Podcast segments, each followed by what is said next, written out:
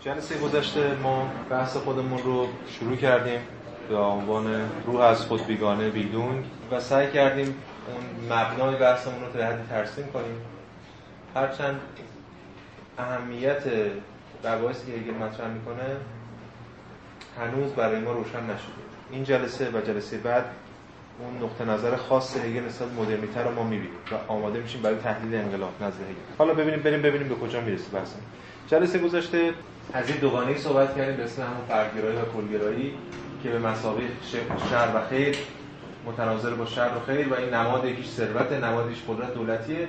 ولی بعد دیدیم که این دوگانه تبدیل شد به دوگانه دیگه انتهای جلسه قبل آگاهی بالاتبار و آگاهی پستبار. آگاهی بالاتبار هر دو طرف رو تصدیق می‌کنه آگاهی پستبار هر دو طرف رو در تحقیر می‌کنه یا زیر سوال می‌کنه و بعد به دوگانه دیگه امروز خواهیم رسید که در موردش صحبت می‌کنیم و بعد دوگانه بعدی که آخرین جلسه است و بعدش دوگانه بعدی این در مورد این دوگانه هم چند دقیقه دیگه توضیح میدم. بهش فکر می‌کنم خیلی تو اینم یه در گذاشته که چجوری میشه تبیین کردیم دیالکتیک هگل که دائما داره دوگانه های خودش رو تغییر حالا در مورد اینا صحبت می‌کنیم. پس ما جلسه گذشته بحثمون رو با بند 500 و 501 که پیداشناسی رو تموم کردیم. در مورد توصیف آگاهی پس و آگاهی بالاتبار نقل قولاش هم خوندیم. در بند 503 هگل مسیر آگاهی بالاتبار رو می‌خواد بست بده. با آگاهی بالاتبار کیه؟ کسی که قدرت رو تصدیق می‌کنه دولت رو تصدیق می‌کنه. در این حال هم ثروتی هم از طریق تصدیق دولت بهش می‌رسه یعنی رانتیه. دقیقا. از اون رانتش هم بهره می‌بره و این رانت هم حق خودش می‌دونه دیگه چون بخشی از ماجراست. بخشی از فرآیند تصدیق تحقق دولته. و دیگران نسبت به چه احساسی دارن؟ ببینید بند 503 میگه که این آگاهی یعنی آگاهی بالاتبار با چنین رابطه ایجابی با این جوهر نسبت به مقاصد خودش نسبت به وجود متعین محتوای جزئیش نگرشی منفی اتخاذ می‌کنه. خود نسبت به خودش نگرش منفی اتخاذ می‌کنه. یعنی من اصلا شخص من بیارزش و من فدای جمعم و ما شیفتگان خدمتی از این این آگاهی والاتبار قهرمانگرایی خدمتگزار است. در یعنی اسمش هم مثلا این قهرمانگرایی یعنی یه شکلی از هیرویزمه یه شکلی از قهرمانگرایی که تاکید داره روی سرویس. سرویس به کی؟ به همگان. به جامعه. و البته عملا می‌بینیم بعدا سرویس به شاه میشه دیگه. سرویس به قدرت میشه. فضیلتی که وجود تکین را در پای امر کلی قربانی می‌کنند و بدین طریق آن را به وجود متعین بدل می‌سازند خب روشنه. این فرد تکین این وجود تکین این داره در پای امر کلی قربانی میشه. یعنی شخص که از این پس در واقع قهرمان گرای خدمتگزار است یعنی یه شخصیه که از مالکیت ها و کامیابی های حالا شخصی رویگردان می و در راستای قدرت مستقر عمل می کند و بالفعل است. پس هم دیگه با شخص کار نداره در راستای قدرت مستقر عمل می‌کنه و بالفعل یعنی در ساعت فعلیت این قدرتی داره و داره عمل می‌کنه. حالا جامعه نسبت به این چه نگاهی داره؟ اولش مثل همیشه گل و بلبل دیگه برای هگل دیگه. یه نگاه خیلی تو هم با تحسین. سایر خداگاهی ها نه برای خود بودنشان را بلکه ذاتشان را در آن فعال شده میابند آنها نه فردیتشان را بلکه اندیشنده یا آگاهی محضشان را تحقق یافته میابند یعنی به حال حالا شاید اینجا ترجمه چیزی افتاده ولی به حال دیگران وقتی بهش نگاه می‌کنن خودشون رو در اون محقق شده پیدا می‌کنن.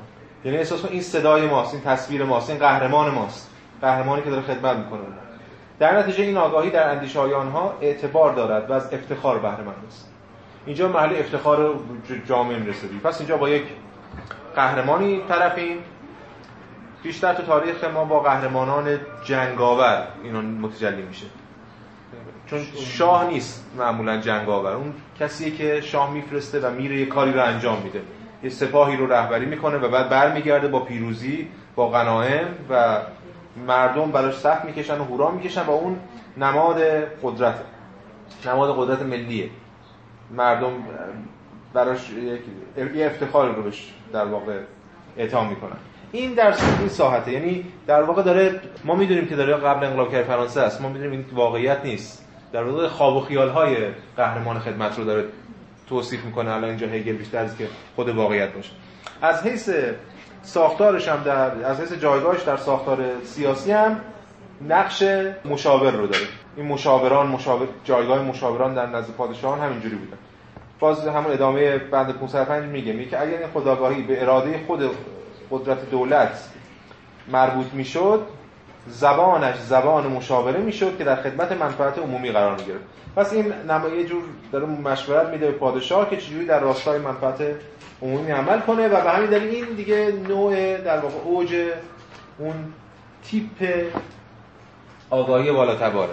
یعنی اون جایگاهی که آگاهی بالاتبار دوچار توهمی که داره کسب می‌کنه. اما همونجور که می‌دونیم به حال ما می‌خوایم نقد کنیم این روی کرد رو دیگه. یعنی معلومه که اگه می‌خواد این روی کرده روی روی کرده کاذب و تصنعی می‌دونه. چیه ماجرا؟ ماجرا این است که در واقع شرط بالا رفتن در ساختار خدمتگذاری بیشتر و کسب افتخار بیشتر. اما این خدمتگذاری و افتخار از جانب مردم حاصل نمیشه. معطوف مردم نیست. معطوف به شخص شاه. قبلا اشاره کرده بود چرا سه گذاشته نه قول خوندیم الان اینجا دیگه کاملا بستش میده که در واقع این داره هرچی بیشتر پیشرفت می‌کنه در ساختار استقلال خودش داره نفت میشه و آگاهی خودش نفت میشه. ظاهرا کلگراست داره در مورد جامعه صحبت می‌کنه اما باطنا در واقع داره خودش رو با یک سازوکار پیچیده‌ای به اسم سازوکار دربار مواجه می‌بینه که فاسده و این یا ببین ایدئال برای همچین فردی همونش که هگل میگه ایدئال برای همچین جنگاور اینه که بره در جنگ کشتش. یا در راستای منافع ملی مثلا کشته بشه. بشه شهید راه وطن. 506 هم میگه. میگه قربانی کردن وجود متعین در خدمت گذاری اتفاق میافتد. در حقیقت زمانی کامل می‌شود. این وجود متعینی که در خدمت گذاری اتفاق میافتد اون قربانی کردن اون یکی شدنش با جمع اون فدا کردن تکینگیش در حقیقت زمانی کامل می شود که تا مرگ پیش رود. بشه شهید راه مردم شهید راه وطن هر کس مجسمش هم بسازن اما خطر غالب خود مرگ که فرد از آن جان سالم به در می‌برد نوعی وجود متعین را پشت سر می‌گذارد که بنابراین برای خود جزئی است که مشاوره ها درباره منفعت کلی را مبهم و مشکوک ساخته.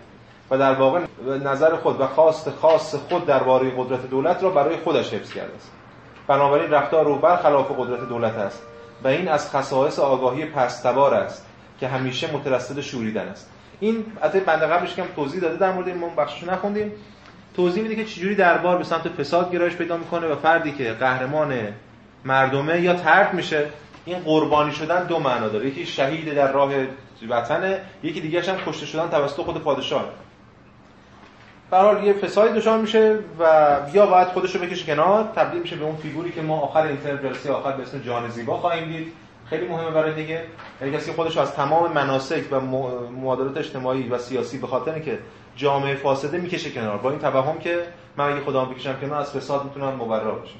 اون رو در موردش صحبت می‌کنم ولی این فیگور چیزی که الان در حال حاضر چیزی که خودش نمی‌کشه کنار بلکه داره به فساد تن میده.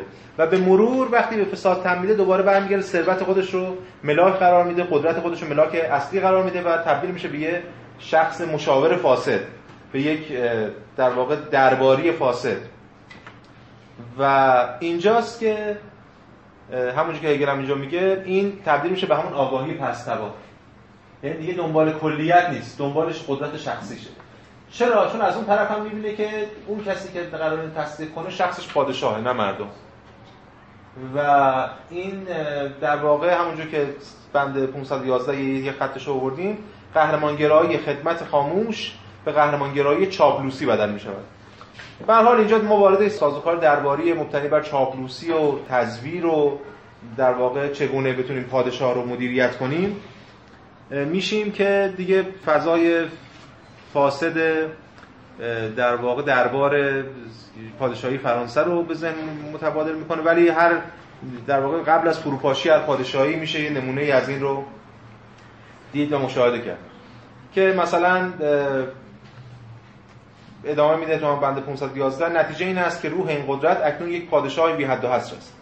اون چیزی که تا حالا ما می‌گفتیم بهش مردم بهش می‌گفتیم ملت بهش می‌گفتیم قدرت دولت که کله در واقع کل نیست بلکه یک جور کل کاذبه. چون در شخص پادشاه متجلی میشه. پادشاه دچار توهمه اون چیزی که من توی یه جا دیگه نوشتم. توهم کلیته. یه جزء خود کلپنداره جزئی خودش رو کل میپنداره ولی در واقع کل نیست. این روح این قدرت اکنون یک پادشاه بی حد و حصر است. بی حد و حصر است. چرا بی حد و حصره به این دلیل که زبان چاپلوسی این قدرت را به کلیت پالودهش برمیکشه. این دقیقه که محصول زبان است یعنی محصول وجود متعینی است که به روح پالوده شده نوعی با خود برابری پالوده است. اگر اینجا در مورد زبان بحث می‌کنه من باز اون بندش رو نیوردم. یه بحث مفصلی هگل داره خیلی هم جذابه. ما اینجا پریدیم ازش از بند 506 به 511 در مورد خود کارکرد زبان. حالا اینجا هگل داره به خود چاپلوسی اشاره می‌کنه. که کارکرد زبان چگونه داره سازوکار سیاسی رو پیش می‌بره. یعنی چاپلوسان چگونه دارن دربار رو به پیش می‌برن چجوری دارن شاه رو تطمیم می‌کنن چجوری دارن به شاه خط میدن جهت میدن. و خود اون چاپلوسی که اینا می‌کنند و رابطه شاه و درباریان از جنس رابطه زبانبازیه این باعث میشه شاه روز به روز انتظایی تر بشه. به خاطر که ارتباطی با مردمش نداره. شاه صدای مردمش رو نمیشنوه. معمولا هم قبلا شده شاه وقتی صدای مردم میشنوه که دیر شده. چی میشنوه شاه؟ یه جور زبانبازی یه جور چاپلوسی. از درباریانی که خودشون هم طرفدار شاه نیستن. خودشون دیگه آگاهی پستوارن دنبال قدرت خودشونن خودشون هم از شاه متنفرن. از مردم هم متنفرن. دنبال منافع خودشون. از سوی دیگر پادشاه است بدین دلیل که چنین زبانی به طور مشابه تکینگی را به نقطه اوجش برمیکشد. روز به روز احمقتر میشه شاه به خاطر که مشاورانش باید احمقترش کنن تا خودشون قدرتشون بیشتر بشه. تکینگی برابر singularity بله. Einzel Einzelheit این تکینگی در مقابل اینجا universality قرار داره دیگه. یعنی کاملا این دو تا ساحت مختلفه. دقیقا متضاده نافراگیر بودن میشه دیگه. یعنی رفتن سراغ اون ذره بودن تاکید روی ذره بودن. اما فرد دیگه. بله دیگه فرد بله. ما اینجا دوگانه فرد و کل در مقابل هم قرار داریم به این معنی پس این زبان اینم به اوج برمیکشه. حالا اینجا خیلی با جزئیات هگل در مورد انقلاب کبیر فرانسه و در خیلی شبیه بحثایی که در مورد تو دربار فرانسه است. ما خیلی کار ببینیم نداریم. می‌خوام سریع بگذاریم برسیم به اون بحث اصلی خودمون. ادامه همین بند میگه که این امر به بیان روشنتر تکینگی را که تنها چیزی مفروض است یعنی یه چیزی که فقط فرضیه. این تکین بودن شاه یه چیزی که ما بهش دادیم. به حیث محض موجودش برمیکشه و این کار را با اعطای نامی از آن پادشاه به او انجام می‌دهد. زیرا تنها به واسطه نام است که تفاوت فرد تکین از تمام افراد دیگر نه مفروض بلکه به نحوی بالفعل از سوی همگان ایجاد می شود یه نامی به پادشاه میدن. پادشاه حالا مشخصا پادشاه فرانسه صفتی داشتن هر کدوم. لوی درستکار مثلا لوی 13 لوی لوی 14 پادشاه خورشید لوی بزرگ لوی 15 هم لوی محبوب. هر کدوم صفت خودشون داشتن. این این نامه در واقع قرار یه نامی داده باشه به پادشاه. نامی که هیچ کدوم از افراد دیگه ندارن نام رو. و پادشاه به واسطه نامی که از همه متمایز میشه. بازم اینجا کارکرد زبانی داره این قدرت. که تفاوت فرد تکین از تمام افراد دیگر نه مفروض بلکه به نحوی بالفعل از سوی همگان ایجاد میشه با اینکه پادشاه رو مینامند خود این قدرت بهش میده. ببینید حتی بعضی انقلاب کردی فرانسه اتفاق میفته و حالا پادشاه تا یک چند وقتی هم توی اون زندان در واقع دیگه تو یه جور هست و اعدام نمیشه و حتی دچار توهمی که شاید بتونه برگرده. حتی بعدش هم که پادشاه میپذیره انقلاب رو و حالا اون پرچم سرنگ رو که نماد انقلابه رو مثلا رو تاجش می‌ذاره حتی تا همون موقع مردم میان هورا می‌کشن براش و میگن شاه ما پدر ما و اینا. و چند وقت بعدش گردنشون می‌زنه. این یک تغییر فاز دیگه. تغییر این تغییر فاز چگونه اتفاق میفته از مقام پادشاه یه دفعه به کسی که گردنش زده میشه اینه که اون نام ازش سلب میشه. چون قدرتش رو واسه نام داره. فعلیتش ناشی از این نامه. بازم با تاکید بر خب. فرد تکین به واسطه نام به منزله امر تکین محض محسوب می که دیگر صرفا نه تنها در آگاهی خیش بلکه در آگاهی همگان است. یعنی همه همونو شاه می‌دونیم پس پادشاه از طریق نامش صرفا و مطلقا از تمام افراد دیگر جدا شده و انحصاری و منفک است. او با نامش اتمی یگانه است. خب دیگه این روشن توضیح هم نمی‌خواد. این با نامش از تمام چیزا مجزا میشه. این نام ببینید نامیدن پادشاه به مسابقه یک چیز دیگر در واقع انگار تمام افراد جامعه دارن نام خودشون رو یا اون قدرت خودشون رو یا اون سوبژکتیویته خودشون رو به پادشاه تفویض می‌کنن. کامی در همین کتاب جشن ماتم که هگل انقلاب فرانسه است میگه که در مورد همین صحبت می‌کنه. میگه که پادشاه پس از مصادره کل سوژگی ملت این حقیقت را برملا ساخته بود که او فلواقع همان پوچی خیره کننده تصویری است فرافکنده از سوی آهاد مردم. مردمی که تلاششان برای حفظ نظام سیاسی به یاری مراسم و مناسک تماشایی صرفا به تو خالی کردن قدرتی انجام میده بود که سعی در تقویتش داشت. خب این پارادوکس رو اشاره کرده. پادشاه تمام سوژگی رو از آن خود کرده. مردم هم تمام تصویر رو دارن بهش میدن این سوژگیشون دارن بهش تفویض می‌کنن. اما میگه که تمام اون مناسک ها هر حکومتی مناسک داره دیگه. وقتی حکومت در واقع اون الرحمانش بلند میشه که اون مناسک ها بی معنا میشن سوری میشن تو خالی میشن.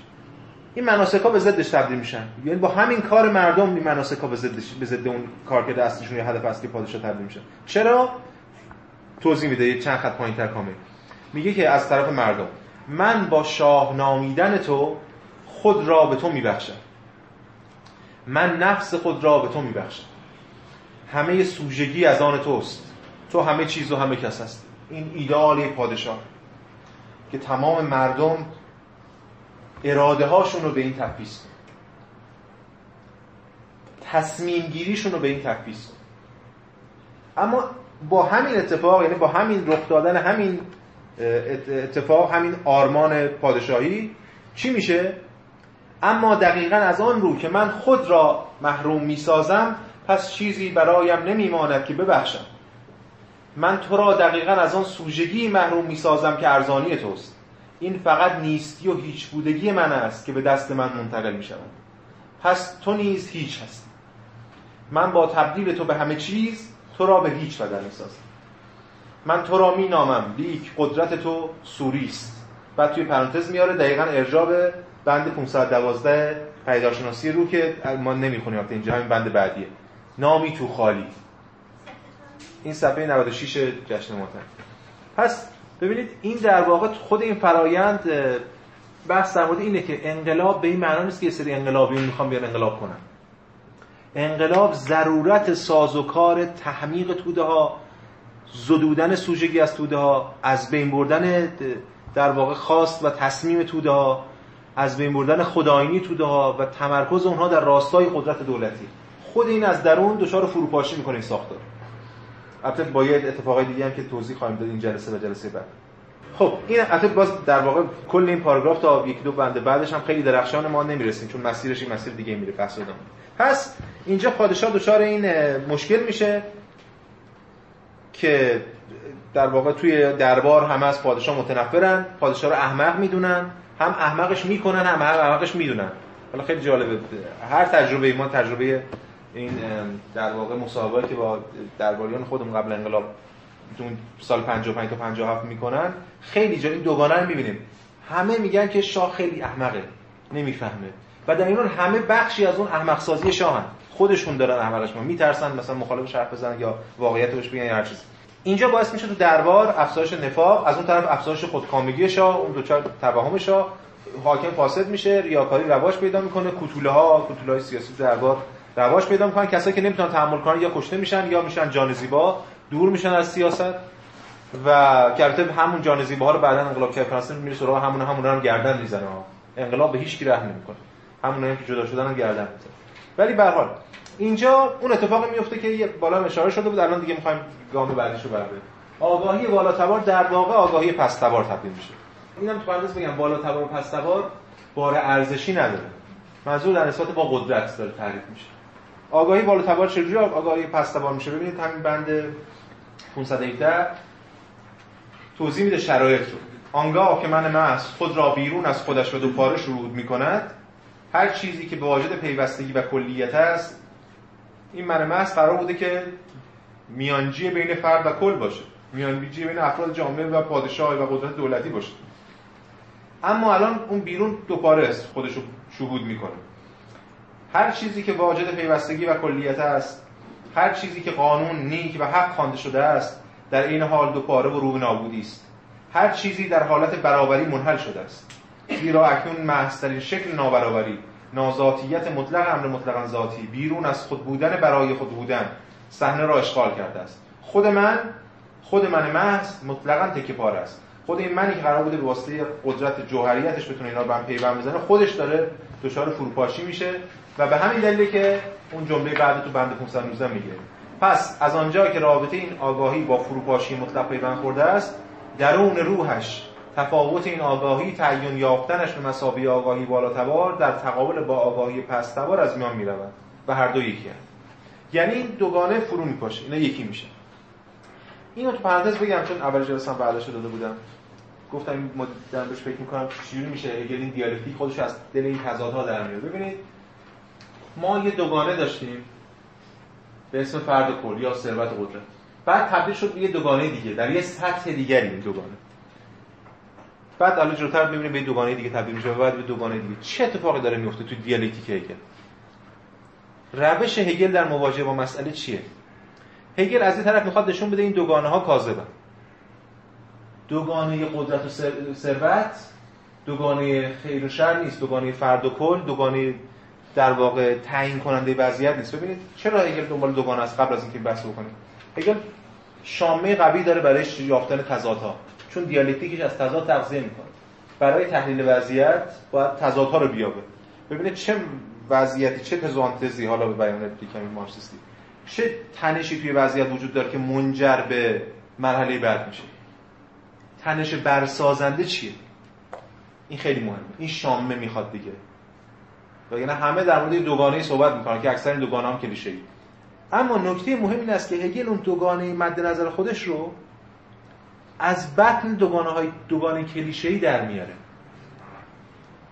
از خود شایعات می‌کشه بیرون از خود ادبیات می‌کشه بیرون از خود بحث سیاسی می‌کشه بیرون. یعنی اینجوریه که من همه این دوگانه ها کاذبن این تفاوت بین قدرت و ثروت قدرت دولتی و ثروت تفاوت بین فرد و کل تفاوت بین آگاهی بالا و پس اینا همه کاذب بندازیمشون کنار و دوگانه خودمون تر کنیم. هگل از بطن همین تنش کاذب یا کلیشه‌ایه که تنش بعدی رو در میاره و اونم باز نفت می‌کنه و تنش بعدی رو در میاره. تا یواش یواش می‌رسه به اون تنشی که تنش وضعیت می‌دونه. ببینید هگل الان می‌خواد انقلاب کبیر فرانسه رو به ما بگه. چند بار همین امروز هم باز ما می‌بینیم. تا در آستانه انقلاب میره و انگار هنوز کافی نیست براش. هنوز اون به درستی اون تنش رو اون دو طرف تضاد رو ترسیم نکرده که بتونه انقلاب رو توصیف کنه. کافی نیست براش. ولی بازم در نهایت از یعنی فراموش نکنید مسیرش از بطن همون شایعات و یعنی شایعات مثلا حرفای کلیشه‌ای که دیگران می‌زنند و چون همه دنبال دوگان سازی همه دنبال خودی و غیر خودی سازی اندی مثلا برای مردم توی زم دست انقلاب برای مردم دوگانه خیلی روشنه. شاه و مردم. شر شاه مردم خیره. هگل ولی اسیر این بازی نیست. امیدوارم که تیادی تونسته باشیم اینو روشن کرد روشن هاشم با گام بعدی بریم این باز بازتر میشه. چجوری هگل داره دیالکتیک خودش از بطن این دوگانه هایی که داره ایجاد می‌کنه نقد می‌کنه و باز دوگانه بعدی پیش میاد به اون تا بتونه بپزه ما رو که بتونه انقلاب برامون توصیف کنه. هنوز ناتوان هستش خب پس بنابراین ما می‌بینیم که اینجا اون دوگانه آگاهی بالا تبار و پس تبار اون دوگانه در واقع از بین میره اون نجابت و شرافت و خدمت و اینا همه زیر سواله. حالا از منظر پادشاه چه اتفاقی میفته این از منظر درباریان یا اون آگاهی بالا تبار که حالا دیگه با آگاهی پس تبار یکی شده. یعنی از نظر مردمی هم کمه متنفرن از شاه و از طرف متنفرن از ثروتمندان ولی در اینا همه عاشق ثروتن که اینم نشان دهنده وضعیت همون دقیقاً وضعیت قبل از فروپاشیه. چون تو وضعیت آرمانی وضعیت ثابت یا شکوهای تمدن مردم از ثروتمندان به واسه ثروت نبودنشون متنفر نیستن. ثروتمندان الگو هن ثروتمندان اشراف هن ثروت اصلا واژه خیلی جالبه. واژه ما تو ترجمهش هم دچار مشکل دیگه اشراف که نسبت پیدا می‌کنه با شرف با شریف. در که از یه طرف تا ساختار اشراف افراد ثروتمندن. که توی همچین گفتمانی بی شرف ترین آدما هم محسوب میشن. و ما تو ترجمه فارسی اینو تو می‌تونیم میمونیم بخاطر اینکه اینا هم ریشن و به ضد هم تبشن اینو اینو خود تاریخ داره می‌سازه اینا رو دیگه. خود فرآیند عملی که مردم انجام میدن. ولی توی این گفتمانی که توی این فضاست که پادشاه منفور مردم و همچنین درباریان حالا خود پادشاه چگونه به جهان نگاه می‌کنه؟ منظر پادشاه رو اگل تو هم ادامه همین بند ترسیم می‌کنه. اتباع از پادشاه متنفرن. خیلی جالبه. خیلی جالبه پادشاه از اتباع متنفرن توی روایت های تاریخی هست که چقدر لوی 16 هم از مردم بد می‌گفته. مردم نمی‌فهمن چیکار می‌کنن. این مردم احمقن مردم نمی‌فهمن چیکار کنن چیکار می‌کنن. هرچی هم میگذره و این یه چیزی خیلی عجیبه. توی در واقع نمونه های مختلف پادشاه هست. یه توهم منتی وجود داره که انگار من خیلی دارم در واقع لطف می‌کنم که پادشاه اینا افرادی که از من متنفرن. و انگار من دارم یعنی پادشاه داره یه تلاشی می‌کنه. این این نتیجه چاپلوسی هاست البته. نتیجه تبدیل شدن پادشاه به این توهم. یه توهم گلهداری پیدا می‌کنه پادشاه اون ایده پدر ملت که تو خیلی از پادشاه تو لویی 16 هم که هست دائما من پدر ملت هم من نسبت ما ملت از جنس پدره از جنس چوپانه. اونم با چه ثروتی؟ با همون ثروتی که خودش از ملت داره می‌گیره. ببینید هم ادامه بندش اینو میگه. 519 ثروت در این نخوتی که گمان می‌کند با بخشیدن قضا خود من دیگری را به شنگ آورده است؟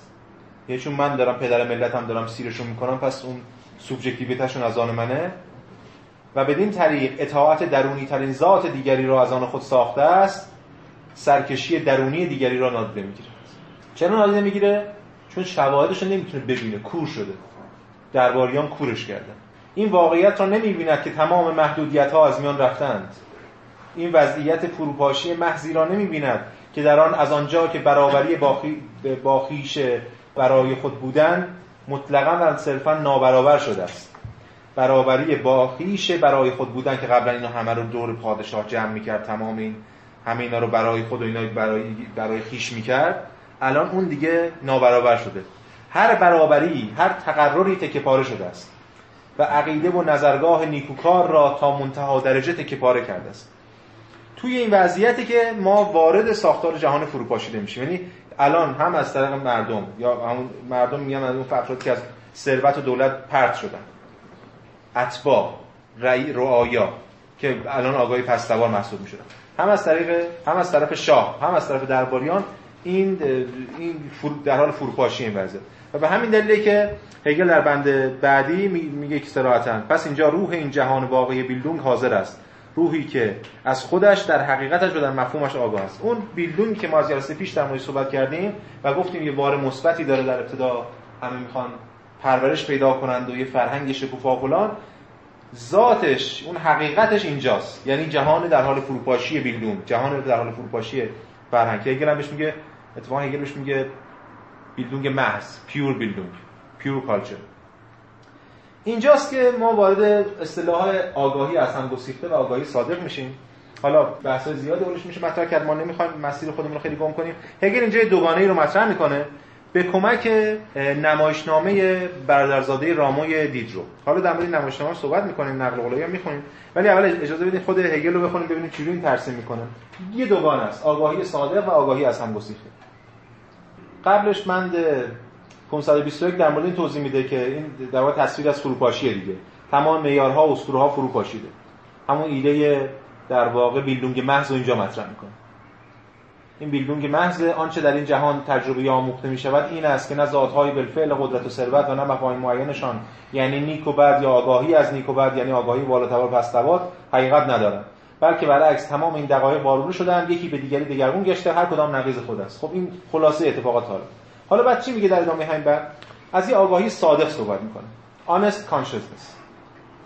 آگاهی صادق هر دقیقه را ذاتیتی جاودان میپندارد و این بیفکری ناپرورده است که نمی‌داند به همان میزان برعکس عمل می‌کند.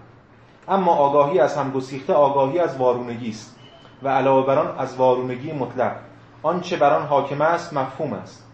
مفهومی که اندیشه هایی را گرد هم میآورد که در فرد صادق از هم دور افتادند و بنابراین زبانش روحانیت یافته است. خب این روشن نیست ابهام داره این جمله. ما وقتی که دیدرو رو یکم توضیح بدیم در موردش این بحث یه مقدار روشن‌تر خواهد شد. اولا چیه ماجرا؟ دو تا آگاهی در مقابل همن برادرزاده راموی دیدرو یه نمایشنامه بگیم برای دو تا شخصیت داره که روبروی هم با هم صحبت می‌کنن. یه حجب نامه است به معنا. و این دو تا شخصیت که با هم صحبت می‌کنن و هیچ کس دیگه هم در این نمایش نمیاد هم دو تا هم دیگه. من و او. من احتمال زیاد خود دیدرو یه جاهایی میگه فیلسوف و او هم یه بابایی که برادرزاده راموه رامو یه موسیقیدان بزرگیه که واقعا بوده. این برادرزاده اونه. اسمم نداره. بین من و او داره گفتگو میشه توی این اثر. اما نکته مهمش اینه که ببینید خود این اثر خیلی عجیب خود این اثر ماجرا که براش اتفاق میفته. ببینید دید رو کتابخونه شخصیش رو میفروشه به در واقع کاترین دوم امپراتور روسیه. و بعد این این برادرزاده روما هم تو دستنوشته اونجا بوده. بعدا یکی میره اونو پیدا می‌کنه. حالا اونم اون شخصی که پیدا می‌کنه خیلی مهمه. همون بنیانگذار جنبش طوفان و هیاهو توی رمانتیکای آلمانی که حالا کاری بهش نداره. اون دستنوشت رو میرسونه به دستنوشته رو میرسونه به شیلر. شیلر اینو میاد میده به گوته. گوته در سال 1805 یعنی دو سال قبل از انتشار پیداشناسی رو اینو به آلمانی ترجمه منتشر می‌کنه. اما این هنوز در خود فرانسه منتشر نشده 86 سال بعد در فرانسه منتشر میشه. چند تا ترجمه اول ازش منتشر میشه. از خود ترجمه گوته از آلمانی برمیاد به فرانسه. بعدا یکی یه دستنوشته پیدا می‌کنه به اسم ساتیر دوم. ساتیر همون و اینا دیگه. که می‌فهمن همین دست نوشتهش من منتشر میشه. نکته جالب اینه که هگل زمان اینو خونده که خود فرانسوی اینو نخونده. و خود این تو ادبیات فرانسه ببینید اینا من باز تو پرانتز بگم. این سوال مطرح میشه چون تو کلاس هم بعضی مطرح شده. باز خیلی فکر منو مشغول کرده. ببینید سوال اینه که اگه مثلا این دست نوشته به هگل نمی‌رسید خیلی تصادفیه دیگه این اتفاق. مثلا گوته اینو ترجمه نمی‌کرد. یا دو سال بعد ترجمه می‌کرد. الان هگل از اصطلاح آگاهی از همگسیخته و آگاهی صادق استفاده نمی‌کرد. به نظر من نمی‌کرد. آیا تصادفیه این؟ بله تصادفیه. مسئله اینه دقیقا. چون هگل می‌بینه چه چیزی در امکاناتی که این فرهنگ داره بازنمایی می‌کنه بیشتر از همه کمکش می‌کنه تو اون دیالکتیک خودش رو بازسازی کنه. بعضی از آثار رو هگل نخونده. ما یعنی چی برساخت معرفت یعنی بله بله بله. دو تا مفهوم ولی که این مفهوم دقیقا به این شکل صورت بنده بشه یا حتی به یه معنا هگل از ادبیات صرفا به عنوان ابزاری یا محتوایی در درون چارچوب روشش استفاده نمی‌کنه. هگل از ادبیات الهام می‌گیره حتی در روش. حتی در تبیین پیشروی دیالکتیک. این خیلی مهمه این اگه ما فراموش کنیم ما هگل رو تبدیل می‌کنیم به یه متافیزیسین سر. در که هگل نیست اینجوری. هگل یک دیالکتیک یک گراند توریه نظریه زمینی از زمینه داره برمیاد من جلسه بعد در مورد صحبت می‌کنم که هگل در انقلاب کردی فرانسه یه اثری رو یه اثری رو نخونده و اگه میخون قطعا یه فصل بهش اختصاص می‌داد. یعنی جولیت مارکی دوسات اون خشونت رو نمی‌تونه تو ادبیات پیدا کنه. مجبوره بره تصویر گیوتین به بده. اگه مارکی دوسات می‌خوند چون نمی‌تونست بخونه چون اونجا سال زندان بوده. حتی بعد انقلاب فرانسه چند سال توی کمیته بوده و بعد زندان میشه. آثارش هم منتشر نمی‌شده. تو آلمانی که اصلا نمیاد کفر ابلیس رسام اینا رو در جلسه بعد در موردش صحبت می‌کنیم. آیا این تصادفیه؟ یعنی آیا هگل هر چی گیرش میاد می‌تونه بله به نظرم. اگه ما قرار از هگل یک متافیزیسین از پیش آماده ساختاری که آثار رو از پیش انتخاب کرد این اصلا اینجوری نیست. نمونهش بردازاده رامو تصادفا دست هگل رسید و هگل این امکان سوار کردن دیالکتیک روی این هست و از طرف دیگه خود این اثر دیالکتیک داره تغذیه می‌کنه. به این معنا دیالکتیک هگل خیلی دیالکتیک پویاییه دیالکتیک زنده‌ایه. به ویژه در پدیدارشناسی روح. به ویژه پیدا شاید این حرفا تو دایرة المعارف اینا اونقدر صادق نباشه که ما داریم میگیم. ولی به هر حال این اتفاق میفته و گوته در مورد این اثر صراحتا میگه که در مورد برادرزاده راموی دیدرو. میگه بمبی بود که در صحنه ادبیات منفجر شد. چیه ماجرا؟ ماجرا که همین دو دو نفرن یه فیلسوف حالا خود دیدرو احتمال زیاد یعنی با توجه به شواهد. حتی فیلسوف نیست دیدرو ولی اینا خودشون رو فیلسوف می‌دونن فیلسوف معنی فرانسوی کلمه. یعنی اون اصحاب دارت المعارف و اون روشنی اون لومیرای فرانسوی دیگه.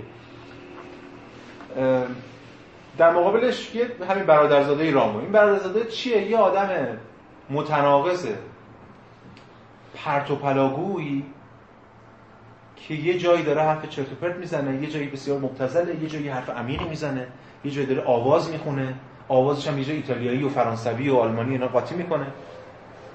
یک شتر غافلنگی که از همه چیز در هم آمیخته و این آگاهی از هم گسیخته است. آگاهی ساده خود دیدروه مثلا اینجا.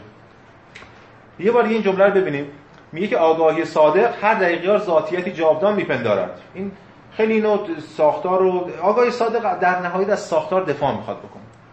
آگاهی, آگاهی صادق اینجا بحث سیاسی نیست خیلی بیشتر فرهنگیه. آگاهی صادق از این آگاهی است که همین میشنویم. چون ما وظیفه مشابهی هم داریم جامعه میشنویم. آگاهی که آقا اخلاق از دست رفته وای چقدر مثلا دوران خوبی بود. الان چرا اینجوری؟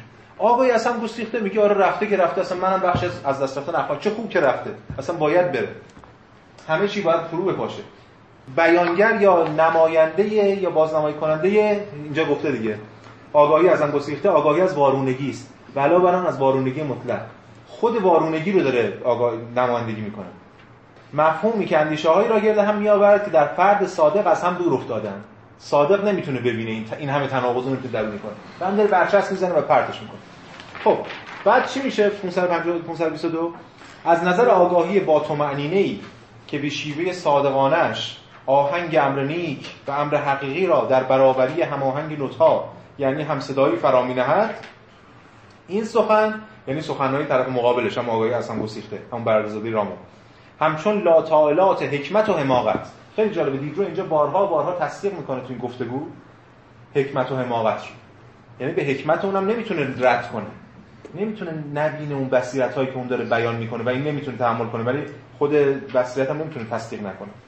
همچون معجونی از مهارت و ابتذال از بسیاری تصورات درست و غلط آمیزه متشکل از انحراف کامل احساسات از بیابرویی مطلق و از صداقت و حقیقت تمام این نماینده آگاهی از هم گسیخته است. آگاهی از هم گسیخته بس آگاهی از انحراف.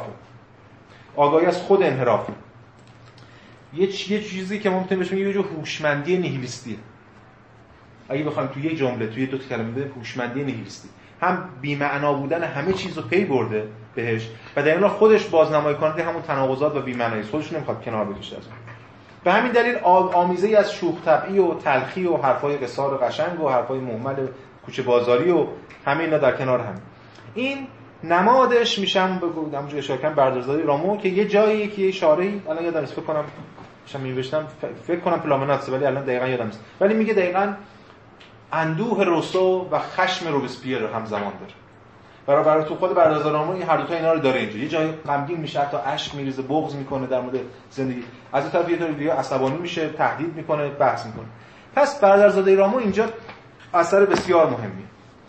یعنی همونجور که هگل در دوره های دیدیم آنتیگونه یه جایی دونکی شد یه جایی فاست گوته الان برادرزاده رامو نمایندگی می‌کنه کل این گفتمان.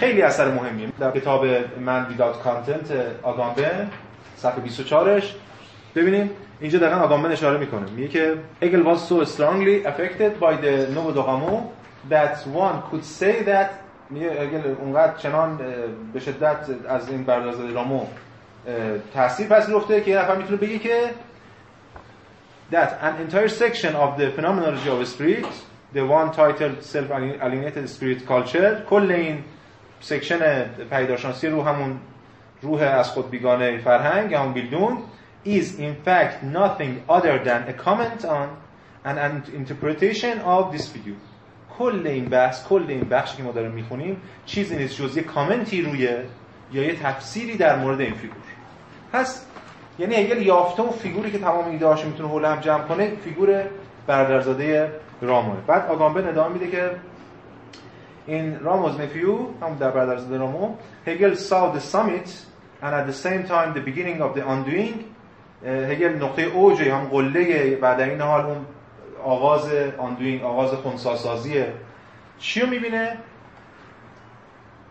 Of European culture on the brink of the terror and of the revolution. دقیقا پس توی برادرزاده رامو داره نقطه اوجه و در این حال آغاز فروپاشی آغاز حالا خونساسازی فرهنگ اروپایی رو در آستانه ترور و رولوشن اون دوران ترور وحشت حالا روبسپیر و انقلاب می‌بینه. هگل داره اون در واقع این رو یافته که این کتاب برادرزاده این اثر دیدرو هم برادرزاده رامو بهترین بازنامه کننده این دقیقه است. دقیقه آستانه انقلاب. چی اون لحظه؟ When spirit وقتی که روح having alienated itself in culture که در واقع از خود بیگانه شده در فرهنگ can only find itself again in the consciousness of a split and in the absolute perversion of all concepts and all realities. روح اینجا چی میشه؟ روح یعنی همین روح زن... روحی که داریم در مورد صحبت می‌کنیم دیگه روح این جهان. می‌تونه فقط خودش رو بیابه دگربار در آگاهی از split شکاف و در absolute perversion انحراف مطلق. انحراف مطلق تمام مفاهیم و تمام واقعیت ها انحراف از چی؟ از اون معیاری که اون آگاهی صادق بهش قائله و بنیانهای اخلاقی جامعه و از این حرف و همین دیگه. میگه هگل این رو هگل this concept pure culture and characterized it in these terms که بعد همین بخشایی می‌خونه که بخشایش ما نقل قولاشو خوندیم تو این جلسه. پس همونجوری که آنگامه اینجا اشاره کرده برادرزاده رامو اینقدر جایگاه مهمی داره در کتاب پیداشناسی خب بریم سراغ خود برادرزاده رامو. اولا یه فیگور اولش همون کاراکتر اولش که همون آگاهی صادقه یا خود دیدروه که در نهایت هگل می‌خواد بگه و ما توی این اثر می‌بینیم که دچار توهمه. به یه معنا دیدرو داره خودش رو نقد می‌کنه دیدرو نگاش عوض میشه به مرور توی این اثر. ببین مثلا میگه که من انسان صادقی هستم. اینا از همین کاراکتر من. خواهش می‌کنم با من صمیمیت‌تر و بی‌تکلف‌تر صحبت کنید با طرف مقابلش. من پس میگه انسان صادقه یا مثلا جلوتر چند تا ترجمه هست از این اثر. جان من یه ترجمه شو بودم میگه که من مرد خوبی هستم و اصول اخلاقی شما اصول اخلاقی من نیست تو بحث. یا جای دیگه میگه که من جز راستگویی چیزی نمی‌دانم. و اینجور چیزا. پس جای مختلفی هست که این آگاهی صادق چون اصلا کاراکتر آگاهی صادق نداریم دیگه. هگل بهش اطلاق کرده. ولی این اطلاقش از دل همین در واقع دیالوگ ها در آورده. آگاهی صادق پس خودش رو صادق می‌دونه. میگه من صادقم. به این من به این معنی که ما داریم اما حرف هگل اینه که شما که تا الان مشخص شده به نظر از صحبتی که ما کردیم اینه که در واقع آگاهی صادق آگاهی از هم گسیخته است. اگر صداقت یعنی بازنمایی واقعیت واقعیت از هم گسیخته فرد شریف و نجیب صادق نیست. اتفاقا دروغگوه اتفاقا ریاکاره. فردی که ادعای وضعیت ما باز دوباره اینو هستیم. فردی که در جامعه غیر اخلاقی و منحت یه جست اخلاقیه این از همه خطرناکتره. این از همه دروغتره. که خودش رو مجزا کرده و مسابق امر صادق و مسابق فیگور مجزا داره خودش رو بازنمایی می‌کنه. پس اینجا آگاهی از هم گسیخته است. آگاهی از هم گسیخته چیه؟ صادقه دیگه. به این معنی که خودش رو داره واقعا همونجوری که هست بازنمایی می‌کنه. صراحتا میگه که هم برادرزاده رامو میره که تو خیابون میخوابه تو استبل میخوابه توی کالاسکه میخوابه یه جایی بود انداختنش بیرون یه جایی فوش میده یه جایی ریاکار چاپلوسه همه کار می‌کنه دیگه. میگه که مثلا در مورد نظام آفرینش میگه بهترین نظام آفرینش به نظر من نظامی است که من در آن وجود داشته باشم و توف به بهترین نظامی که من در آن وجود نداشته باشم. ترجیح می‌دهم باشم ولو در نقش ایرادگیری گستاخ تا اینکه نباشم. مثلا یا بازم نقل دیگه صفحه 56 باز اون دیدرو حالا اون کاراکتر اول داره بهش میگه آقا پس دفاع از وطن چه؟ این جواب میده که فقط نخبت است دیگر میهنی در کار نیست. از این قطب تا آن قطب فقط ستمکار یا برده داریم؟ از این قطب. فقط برده تا اون قطب ستمکار. بعد اون میگه که کمک به دوستان چی؟ این جواب میده پوچ است مگر آدم دوستی هم دارد. این تمام این ارتباطات اجتماعی رو داره به چالش می‌کشه. یا جای دیگه با صراحتا میگه که و اگر رامو روزی نسبت به مال و منال زنان غذای چرب و گوارا بیکاری و بیاری انزجار پیدا کند و رواقی تب گردد بدل به چه کسی می شود به مردی ریاکار. پس رامو در خودش داره میگه. باید همانی باشد که هست. یک راهزن شاد در میان راهزنانی ثروتمند. و نه کسی که دم از تقوا یا شرف می‌زند. در حالی که تنها یا کنار اشخاص رزل و بیشرف کنارش را به دندان می‌کشد. یا تنها یا اون کنار اوناست کسی که داره تکنانش رو به دندان می‌کشه. و ختم کلام. من نه با سعادتی که شما بحث می‌کنید و نه با خوشبختی امثال چند نفر مثل شما اهل مکاشفه چون شما کنار نمیاد باز میشه عقل قولای زیاد بود ما حالا فرصتشو نداریم چون اصلا تمرکزمون روی کتاب نیست ولی کلی از این دیالوگا توی در واقع شخصیت رامو یا اون برادرزاده رامو وجود داره. و یه نکته جالب اینه که اون صداقت افراد پستبار در این حالم نقد کردن اون افراد پستبار نقد خود اینجا هست. اینو من تو پرانتز فقط میگم کار به بچه هگلیش نداریم. یکی از که اینا اینجور ترجمه آگاهی بالاتر پس آگاهی پستبار چون بعدا به دردمون می‌خوره. خود دوگانه آگاهی بالاتر و آگاهی پستبار یادآور کیه؟ یادآور نیچه است تبارشناسی اخلاق. و اینجا توی دیالوگای این کتاب امکاناتی از اون می میشه مشاهده کرد. مثلا میگه که همان کاری که تمام بزاعت ها وقتی به پول و پله می‌رسن می‌کنن. متقلب ترین موجودی میشم میگه اگه پولدار شدی چی؟ داره توضیح میده. میگه متقلب ترین موجودی میشم که در عمرتان دیده اید. آن زمان است که انتقام رنجهایی را که کشیدم خواهم گرفت و سزای اهانتهایی را که دیدم خواهم داد. فرمان دادن را خوش دارم و فرمان خواهم داد. دوست دارم تعریفم را کنند و تعریفم را خواهند کرد. درباری از چاپلوسان خواهم داشت و به آنها امر می‌کنم مرا سرگرم کنند. و این چنین خواهند کرد.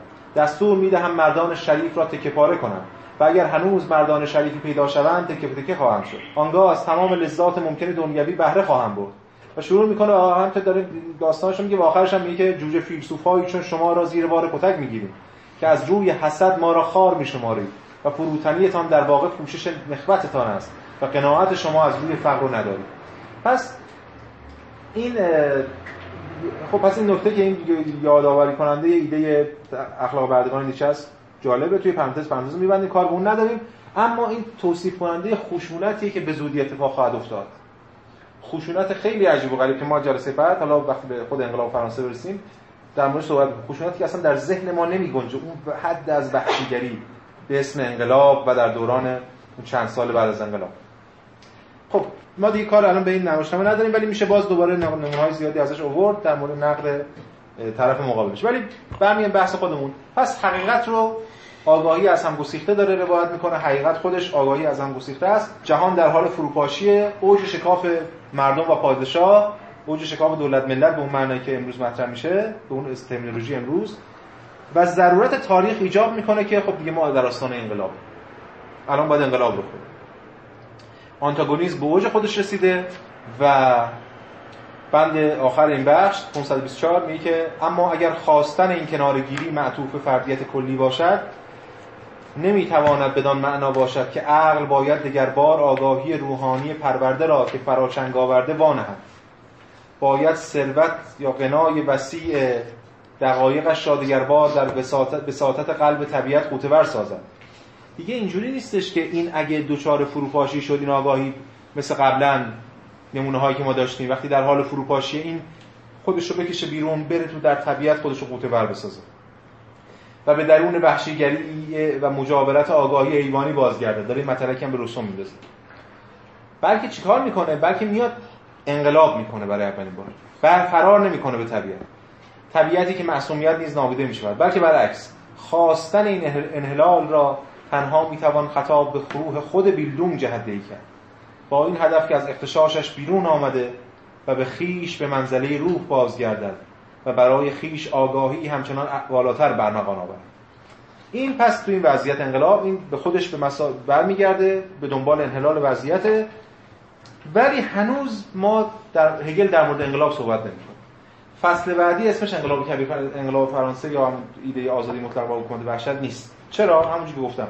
هنوز هگل نمی‌تونه با این دوگانه از هم گسیخته و صادق توضیح بده وضعیتی که دارد هگل آخرین دوگانه یا در واقع اون وضعیت دیالکتیکی اصلی رو اینجا ترسیم می‌کنه. دوگانه ای که بهش میگیم دوگانه هگل بهش میگیم دوگانه ایمان و بینش محض. که می‌تونیم توی پرانتز بذاریم برای اینکه یادمون بیاد توی پیشگفتار چی خوندیم. ایمان و روشنگری. اون تنشی که قرار انقلاب رو باز رقم بزنه اینجاست. از حیث ساختار سیاسی ما توضیح دادیم. تا لحظه فروپاشی یعنی ما, ما تا لحظه تا روز قبل از گیوتین زیر گیوتین رفتن سر شاه اومدیم. دیدیم مردم متنفر درباریان شاه هم احمد.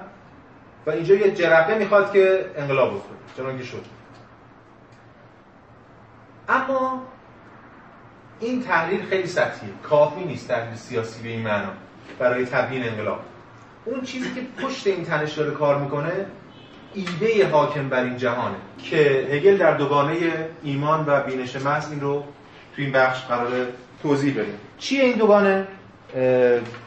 یه از این طرف ایمانه یعنی در واقع در واکنش به اون فروپاشی یا آنچه واکنشی که می‌تونه خود این سامان بیلدون رو رقم بزنه دقیقه از بیلدون یا از یه جهت دیگه. یک طرف هست که رستگاری رو رها شدن از این مشکلات رو رها شدن از این تنش رو رها شدن از سرخوردگی رو در بیرون از این جهان میجوید. یک تروکر دیگه در درون این جهان میجوید. این ایمانی که ما الان در موردش صحبت می‌کنیم متفاوت با ایمانی که قبلا در موردش صحبت کرده. حتی اگه اینجا نقل قولی هم داره 528 میگه دین چرا که بدیهی است که ما در اینجا از چی سخن می‌گوییم؟ آنگونه که اینجا به منزله ایمان جهان بیلدوم ظهور مییابد هنوز به منزله و در خود و برای خود ظهور نیافته است. این دین قبلا برای ما در تعینات دیگری از قبیل آگاهی شوربخت همون آگاهی ناشاد همچون قالبی از حرکت محروم از جوهر خود آگاهی نمودار شده است. ما قبلا این تجربه داشتیم. قبلا یه جهانی فرو پاشیده بود و یه چنگ زدن به آن جهان توی آگاهی ناشاد آگاهی شوربخت رو ما تجربه کردیم. و همچنین دینهای دیگری هم قبلا تجربه کردیم ترمای گذاشته دیدیم. دین همچنین در جوهر اخلاقی عرفی همون بخش زیتیشکای به منزله ایمان به جهان زیرین نمودار شد. تو آگاهی ناشاد ایمان به ساحت کینگدم آف هیون و نمی‌دونم اینا. توی جهان بعدی که توی زیتیشکای تو جهان اخلاقی یونانی دیدیم که آنتیگونه ارجاع می‌داد به خدایان زیرین خدایان مرگ. که برادرش رو به پشتوانه به ارجاع مشروعیت اونها خاک می‌خواست بکنه. اما آگاهی از روح متوفا اون برادره به بیان دقیق کلمه نه ایمان است و نه ذات برنهاده شده در عنصر آگاهی محض برای امر بالفعل. بلکه خود ایمان حضور بیواسطه دارد. عنصرش خانواده است. به حال ما کار اون جزئیات اینا قبلا خوندیم. می‌خواد بگه اون ایمان جدیدی که ما در مورد صحبت می‌کنیم اینا نیست. اما اینجا دین از جهتی از جوهر نشأت گرفته و آگاهی محض از آن است. در نتیجه دین در اینجا ذاتا فقط نوع ایمان است. اینجا ما با یه ایمان مدرن سر و کار داریم. یه ایمانی که یه ایمانی که از دو تا ساحت عقب نشینی کرده. ایمان چند تجلی داره. یکی در ساحت سیاست یکی در ساحت کلام یکی هم یه گرایش دیگه ای که نمی‌تونه الان میشه حالا فعلا اجارتا میشه که عرفان. یعنی اون رابطه بیواسطه درونی من و فلان فردی عرفان فردی. ایمان در ساحت سیاست که محقق شد. و در قرون وسطا در کلیسای قرون وسطا حاکم بود.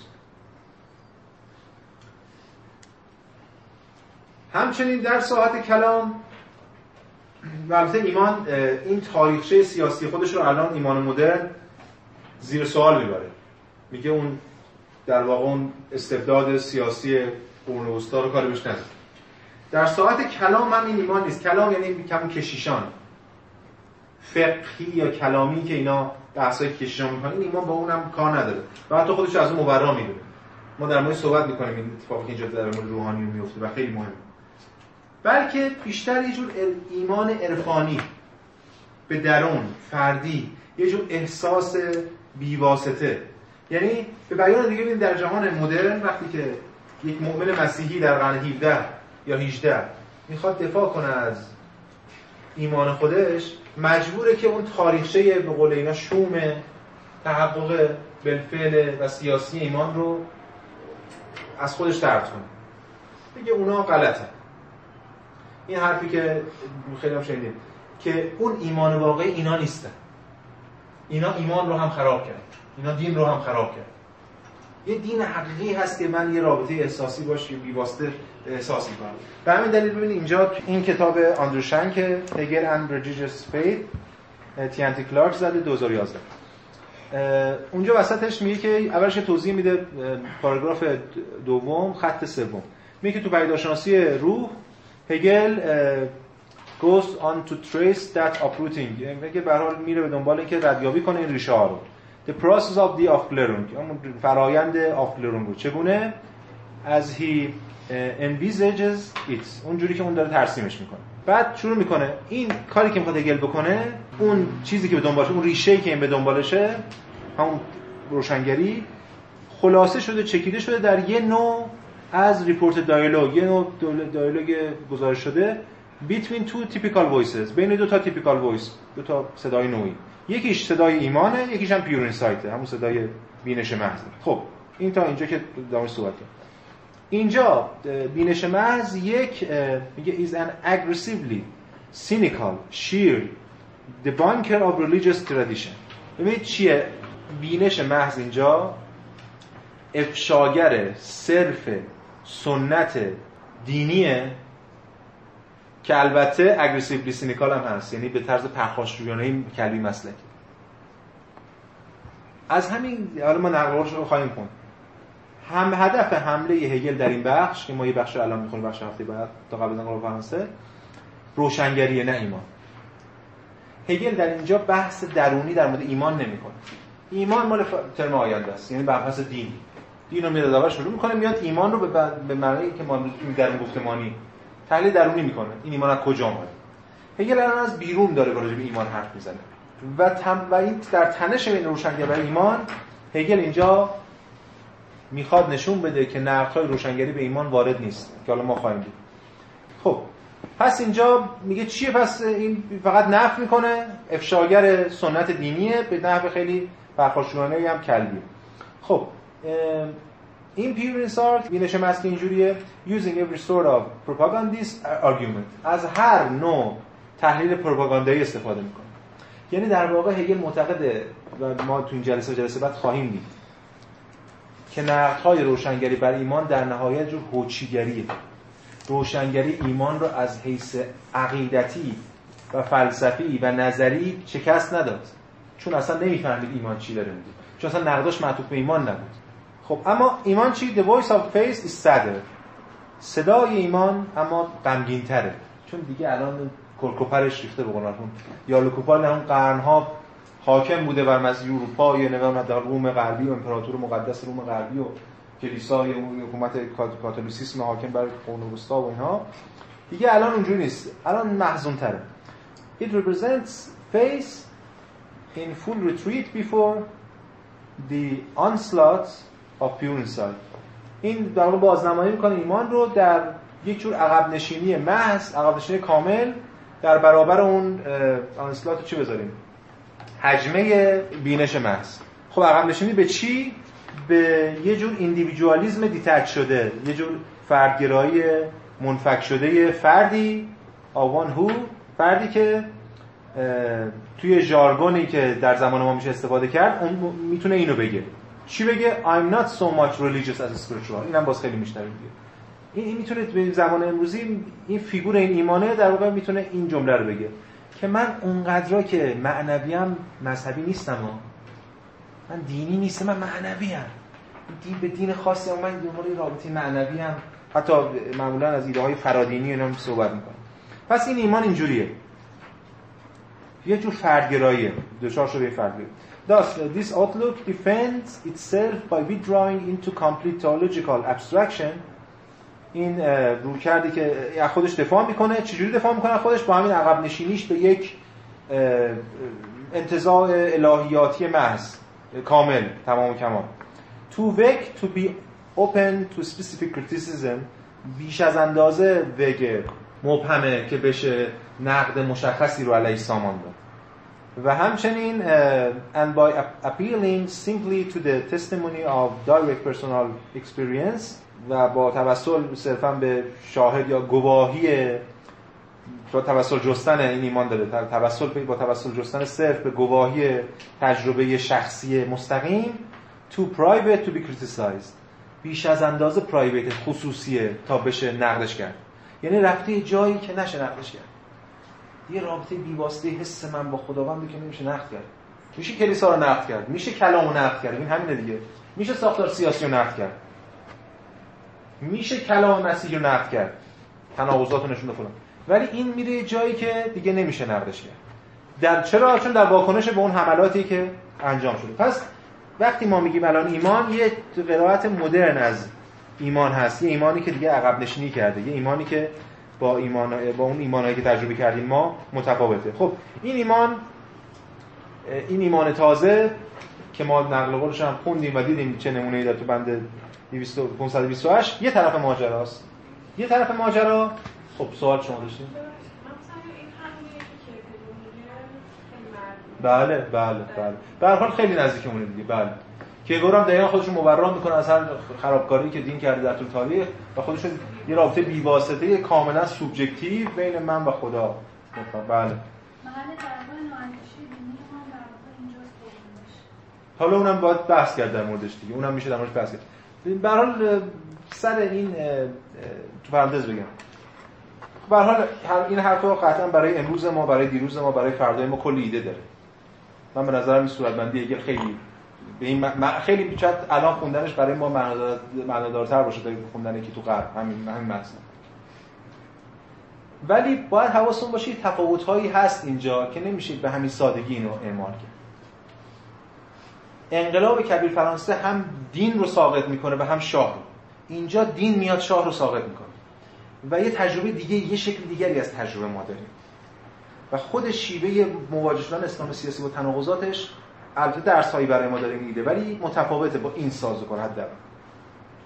چون اونجا پشتش قرون وسطایی بود که حاکم بود و اینا همه ازش مبرا شدن. اینجا پشتش در واقع نبود. پشت همیشه همیشه میلیه به حکمرانی تازه در تاریخ تجربه جدیده. تجربه جدیده و این تجربه مدرن اتفاقا. اصلا از خود انقلاب برآمده.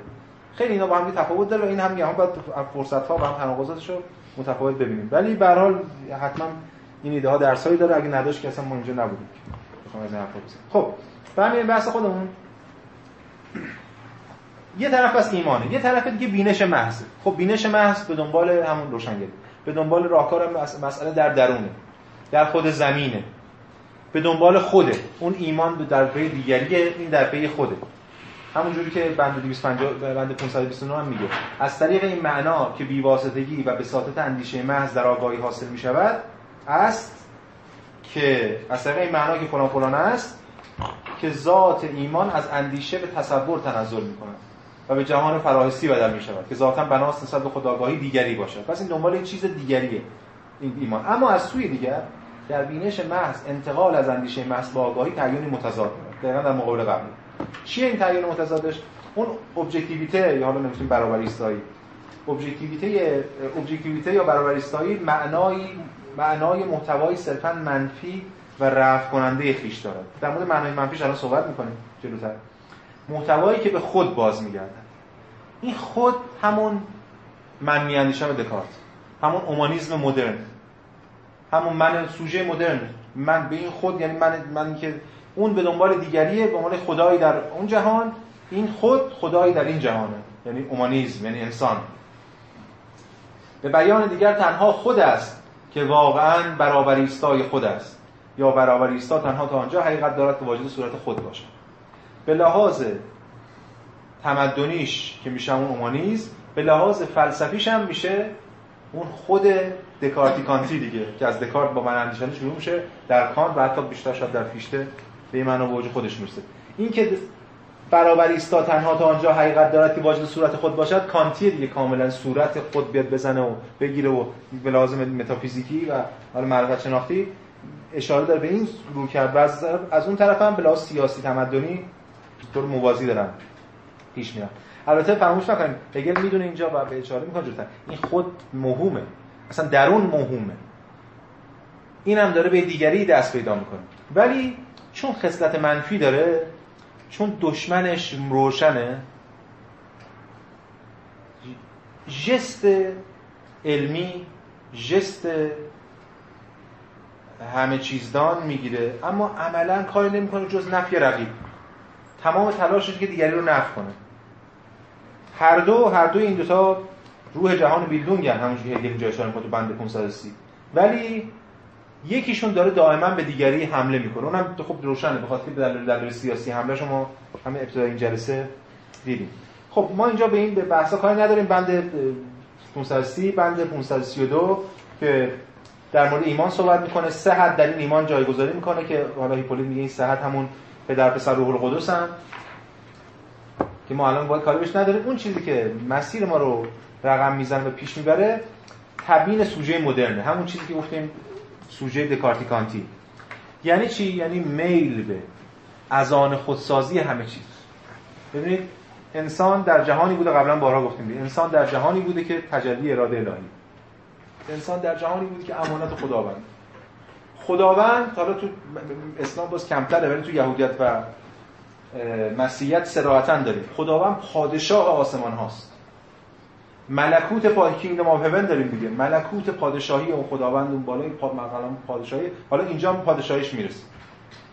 و ما مثلا نمایندهشیم انسان نماینده است. و هر چی در این جهان می‌بینه هم تجلی اراده الهیه هم امانتیه در دست انسان و اینجور اما وقتی که ما وارد این گفتمان میشیم که انسان خودش خداست انسان خودش ارباب جهانه به دنبال ازان خودسازی همه چیزه. همون ایده که نوارقانون بیکن دستش میده و ما بارها در موردش کردیم.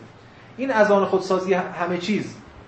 از حیث تمدنی میشه پیشرفت علم و تکنولوژی.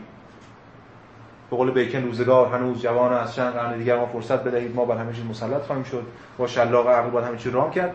از حیث فلسفیش میشه ایدئالیسم کانتی. یعنی مفهومی سازی همه چیز. از آن سوژه ساختن همه چیز. انقلاب کوپرنیکی کانت.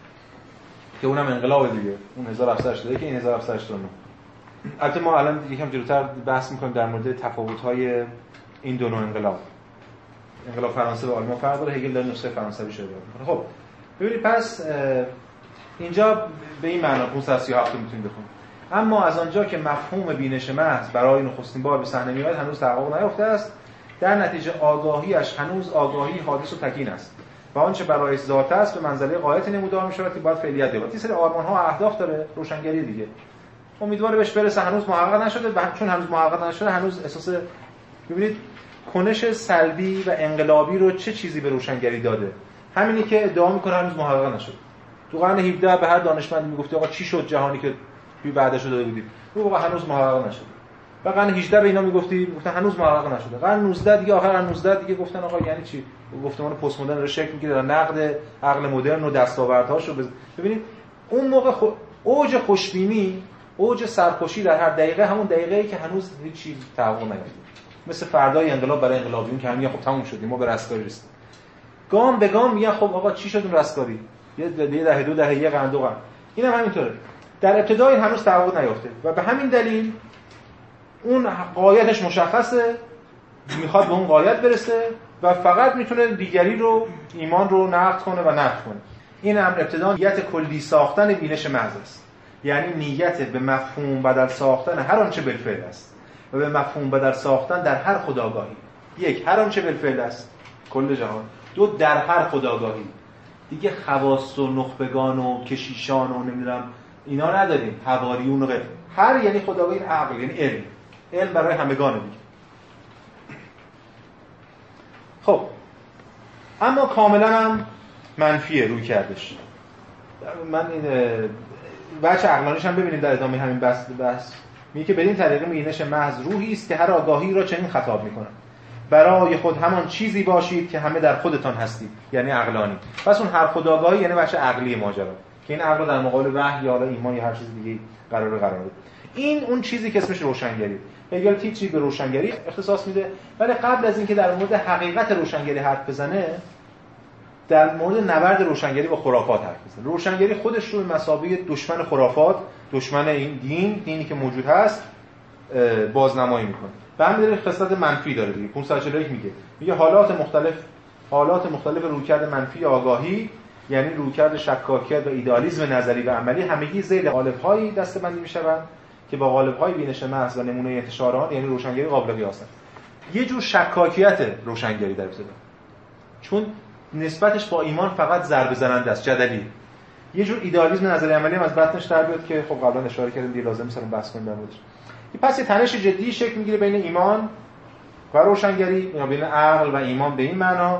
اینا در همین ادعای 5540 که من دیگه نمی‌خونم ولی روشنه. میگه این دوتا هر کدام برای دیگری امر امر منفی صرف آن است. هر کدام داره دیگری رو نفی می‌کنه و این این نفی متقابلی که بین هویت میبخشه. توی پرانتز جلوتر می‌بینیم. هگل میگه روشنگری در واقع ایمان رو نفی نمی‌کنه. نقد هگل روشنگری اینه. روشنگری فقط می‌خواد بچه اسطوره خودش رو مخفی کنه. پشت نقاب جست نقد رادیکال اسطوره. یه بار دیگه میگه بله. این ایده که اینجا هگل شروع می‌کنه بستش میده ایده اصلی کتاب دیالکتیک روشنگری آدورنو هورکهایمر نمیگم من دیالکتیک روشنگری آدورنو هورکهایمر بخشهایی از این الهام گرفته. ایده اصلی این کتاب اینجاست. که ما می‌بینیم دیگه. الان این در واقع تابلو رو گذاشتیم اینجا برای اینکه این جلسه و بخش جلسه بعد تا قبل از اینکه وارد خود انقلاب فرانسه بشیم ما داریم دیالکتیک روشنگری اون چیزی رو میگه حالا درسته اگر مثلا تجربه بمب اتم رو نداشته تجربه آشویتس رو نداشته از این استل... از این اصطلاحات استفاده نمی‌کنه. ولی تمام تلاش این است که نشون بده روشنگری اسطوره‌ایه و اسطوره بودن خودش رو مخفی می‌کنه پشت نقاب حمله به اسطوره اسطوره نشان دادن ایمان. و اتفاقا جاهای میگه اونقدر روشنگری اسطوره ایمان اسطوره نیست. چون ایمان دیگه اون اسطوره رو وا نهاده و عقلانی شده حتی چون ایمان مدرن.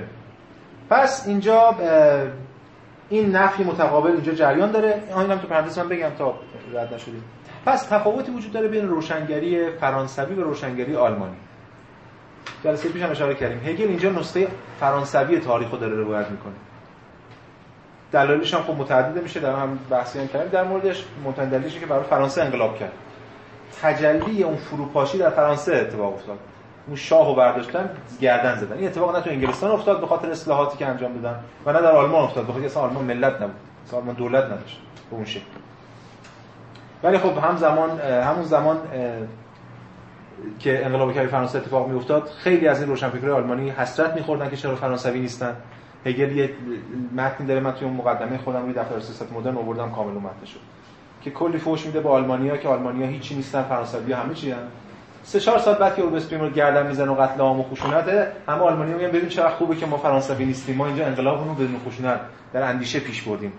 با کانت و نمی‌دونم با ایدالیسم خاص خود اما تفاوت چیه؟ باز دوباره بریم سراغ کامه. یه نقل قولی از کامل بخونید بفهم. الان شما روشنگری فرانسوی آلمانی رو گفتید بعد اینجا نیست دیگه الان نیست نیستش. بله. هگل نمیده روشن در واقع روشن خودش مکتبیه بله ولی البته روشنگری به اون معنا وقتی ما میگیم منظور قاره دیگه. برای هگل اونجا اینو نمیده یه کتاب در این مورد داره. اونم که خب واقعا پروژهش قاره بله بله بله. اصلا واقعا به هر جور حساب کنیم پدر همه این روشنگری ها ممکنه که خودش انگلیسیه. و اون سنت تجربه گرایی روشنگری یا تجربه گرایی از اونجا برمیاد ولی تو این گفتمان نیست. تو این تحلیل ها نیستش. بله. خب. ببینید چی میگه کامه اینجا. میگه که توصیف هگل از تفاوت میان دو سبک و سیاق ملی از روشنگری. یعنی تفاوت آفکلرونگ تو آلمان و لومیر لومیرها در فرانسه رو می‌توان بر حسب تفاوت ماتم و ماخولیا تبیین کرد. بعد یه توصیف خیلی عجیبی کامی داره اینجا. میگه که تفاوت این تو ماتم و ماخولیا. تفاوت چیه؟ در حالت اول یعنی آلمانی عقل قادر به جذب حزم و فراترفتار از دینی است که پیشاپیش به شیوه خاص خود گذر به شفافیت و وضوح مفهومی را اثر گذارنده است. این خیلی مهمه. در آلمان خود دین قبلا پیشرفت کرد. خود دین جزء دستندرکاران پروتستانتیزم و تغییر وضعیت و رنسانس در آلمان. انقلابی لوتره. اینجا دیگه نمیشه مثل فرانسه کشیش ها رو در واقع نماد فلاکت و اینا دونست. چون لخود لوتر داره انقلاب پیش می‌بره. دین اقلانی شده. فلسفه دین خود به دینی را به یاد میآورد و ادا می‌کند که پیامش چنان با فلسفه سازگار است که می‌توان چهره های اساسی آن را در رسانه های شفاف فکر از نو باز یافت. به همین سبب است که پدیدارشناسی پدیدارشناسی هگل با درودی به روایت فلسفی هگل از دستکاری شاعرانه شیلر در دستور اشاعه ربانی خاتمه می‌یابد. آخرین جمله پیداشناسی که اون شعره رو داره میگه عدم تناهی خود او برایش از ساغر این قلمرو جانها سرریز میشه حالا بهش می‌رسیم دو ترم فلسفه تا آن زمان که رسالتش به انجام رسد مسیحیت را چنان به تمامی درونی خواهد کرد که می‌تواند به هیچ زیانی از آن جدا شد احتیاج به انقلاب نیست. احتیاج به تنش به نقل و ایمان نیست. چون هم عقل مؤمن شده و هم ایمان عقلانی. رومانتیک های آلمانی رومانتیک های عمدتا عقلگرا هست نزدیک به عقل. عقلگراهاشون هم گرایش رومانتیک داره. کانت گرایش رومانتیک داره در نقد قوه حکم میشه دید. فیشته گرایش رومانتیک داره. شلینگ که خب دیگه روشنه هگل هم که روشنه. حالا ببینید هگلی که تو اون زمان بوده هگل زمان بعد انقلاب. در حالت دوم یعنی فرانسه عقل منکر این همانی خویش با ایمانی می شود که خود طردش می کند و با این کار به حیات ابژه در مقام بازمانده صلب یا کالبدی بیگانه تداوم میبخشد که صد کننده راه فکر است. پس ایده اینجاست. چرا هگل میره سراغ فرانسه؟ چون تو فرانسه اون دیالکتیک در آنتاگونیسم محض تبدیل میشه و می‌تونه رقم بزنه اون در واقع اون سنتز و اون فن دیالکتیکی رو به پیش ببره. این تنش جدی که اینجا کاملا میشه اشاره کرد. خب حملات روشنگری به ایمان چیه؟ هگل میگه حملات روشنگری به ایمان کلامی نیست. ببینید این خیلی مهمه. چون ترجمهش شبیه ترجمهش ما داریم حملات به دین از کلامی نیست. یعنی به تناقضات درون دین کاری نداره کسی. به این هستش که دین مجموعه از خرافات. تمسخر کردن خرافات دینی. گفتیم قبلا اشاره کردیم. نه قبلا جای اشاره کردم ولی تو جلسه اصل فلسفه زوال من اشاره کردم ببینید وقتی که اسطوره های ما که زمانی که ما به اینها ایمان داشتیم و پرستششون می‌کردیم و ستایششون می‌کردیم. الان تبدیل میشه برای ما به جوک همونا یعنی همون صحبتی که مثلا چه می‌دونم 40 سال پیش 50 سال پیش یک فردی مطرح می‌کرد و برای ما مقدس محسوب شد. الان عین همون صحبتی که پخش میشه ما بر موسیقی به نظر ما می‌رسه یا میخندیم بهش یعنی اسطوره ها در حال فروپاشی هستند. تمسخر میشه دین نه نقد درونی. دوم و مهمتر از همه به خاطر اینکه اینجا کلیسا با قدرت هم پیوند خورده با شاه پیوند خورده در فرانسه. فریب کلیسا. کلی داستان هست در اون دوران. شبیه شعبان هم در مورد این کشیش ها یه آدمای عجیب و غریبن اینا یه چیز ریاکاری دارن. هر اتفاقی میفته در این دوره در فرانسه هر اتفاقی میفته تقصیر کشیشاست. به خاطر اینکه کشیشا این کارو کردن. حتی مؤمنان هم میگن که چون کشیشا دارن گناه می‌کنن پشت پرده در کلیسا خدا داره ما رو عذاب میده هر اتفاقی میفته میفته گردن کشیش کشیش البته این باز برمیگره به خود همون سیطره برای اون ایده همه فراگیری دین در قرون وسطا. الان هزینه‌هاشو داره پرداخت می‌کنه که تحلیل نیست. ولی اینکه کشیش های فریبکار و مرموز و از اون طرف یه مش کشیش فریبکار داریم و دروغگو از اون طرف یک سری عوام احمق. این گفتمانی که روشنگری داره تصویر می‌کنه. مردم احمق مردم که نمی‌فهمن. مردم رو نگاه کن. به چه حرفایی باور دارن این. این گفتمان مالی هم این طرف رو نقد می‌کنه هم این طرف. و در مقابل این گفتمانه که پیروز میشه در انقلاب کبیر فرانسه هگل معتقده که در دوران مدرن دین رفع نشد. در فرانسه دین حذف شد. ترد شد و امر ترد شده همواره باز میده دین رفع نشد دین نقد در اون گفتمانی نشد دین سرکوب شد. هگل صراحتا همین الان نرمالش هم خوندیم از اشاره میگه پروپاگاندا بوده که اینو سرکوب کرد. خوچیگری کرده روشنگری. با این حرفا که کشیشا هر چی می‌کشیم از ایناست و اینکه مردم احمق به چه چیزایی قائلن اینا مش خرافات و خرافاتی بیش نیست اینا. و ایمان هم گام به گام خب عقب نشینی می‌کنه در مقره امنش که ما نشون دادیم. اینجا اون دقیقه تاریخیه که یک نفرتی از دین نفرتی از ایمان و مشخصا نفرتی از کشیشان. چون ایمان هم خودش رو داره میکش کنار. ایمانهای شخصی به خداوند رابطه بیواسطه با خداوند خودشون داره از این تنش می‌کشن کنار و این سیبل میشه خود کلیسا و کشیشان. که ابژه نفرت تمام و کمالی هستند که ما در چند سال آینده می‌بینیم که چگونه کشیش کشی کشیش سوزی اینا چون یه, یه با یه وحشی وحشیگری خیلی عجیب و غریبی کشیش کشی رو راه میندازن اونجا. از اون کینه‌ای که خود مردم هم ازش حمایت می‌کنن و روشنگری هم با اون سازوکاری که داره از این حمایت می‌کنه به سمت پیش بردین. اما هگل داره اینجا میگه که و این جمله آخر من نقل قول آخر می‌خونم بعد بحثمو تمام می‌کنم. دیگه ادامهش بس جلسه بعده. هگل میگه که اتفاقا روشنگری که ادعای صداقت داره خودش برای پیشبرد اهداف خودش در نفی ایمان بیشترین فریب‌ها رو کار بره روشنگری با یه جست های علمی عقلی خودش در راستای تحمیق توده ها گام برمیداره و هرچند ادعای آگاهی رسانی داره اما نوع دیگری از توهم رو به جای آگاهی داره به مردم میده. و خیلی جالبه که خود دیدرو یکی از اون افرادیه که دیدرو و ولتر بشه افرادی که بیشتر شایعات رو دامن می‌زنن اون دوران در مورد همین داستانهای دین و خرافات و کشیش ها و فلان. و حالا جالب اینه که هگل اینجا رفتار روشنگری رو دقت کنید نه مثل همون برخلاف اون روشنگری حالا آفکلرون یا اون لومیرها بیشتر نه به مسابق روشنگری که داره روشن چون ادعای اینا که داره یه چیز تاریکه ما روشنش می‌کنیم همش هیچی نیست خرافه است. نه مسابق روشنگری بلکه مسابق شد عفونت تشخیص میده. روشنگری رو یا سراحتا عفونت می‌دونه. عفونتی که با هوچیگری و با فریب سرایت می‌کنه در کل جامعه. و جامعه وقتی از حضور این آگاه میشه که دیگه دچار فروپاشی شده. یعنی بیماری به همه جا راه پیدا کرد. این تصویر رو که واقعا تصویر درخشانی یکی از اون بی‌نظیرترین دقایق فلسفی و تصاویر پیدارشناسی هگل در بند 545 تصویر می‌کنه. قبلش بند 542 رو بخونیم یادمون رفت بخونیم. ببینید همون به هم حرفی که الان اشاره کردیم. بینش محض ایمان را همچون چیزی می‌شناسد که با آن در تضاد است. یعنی با عقل و حقیقت در تضاد است. درست همان گونه که از نظر بینش محض ایمان به طور کلی بافته از خرافات تعصبات خطاها و اینا. توده ها قربانی فریب کلیسای کشیشی هستند. که نخوت حسد ورزانه خود را یعنی این هدف را که خود را مالک انحصاری بینش می‌داند و دیگر اهداف خودخواهانه خود را نیز پی می‌گیرد. و در این حال هم دست نوعی استبداد است. ببینید هم داره دینو می‌زنه هم داره شاهو می‌زنه.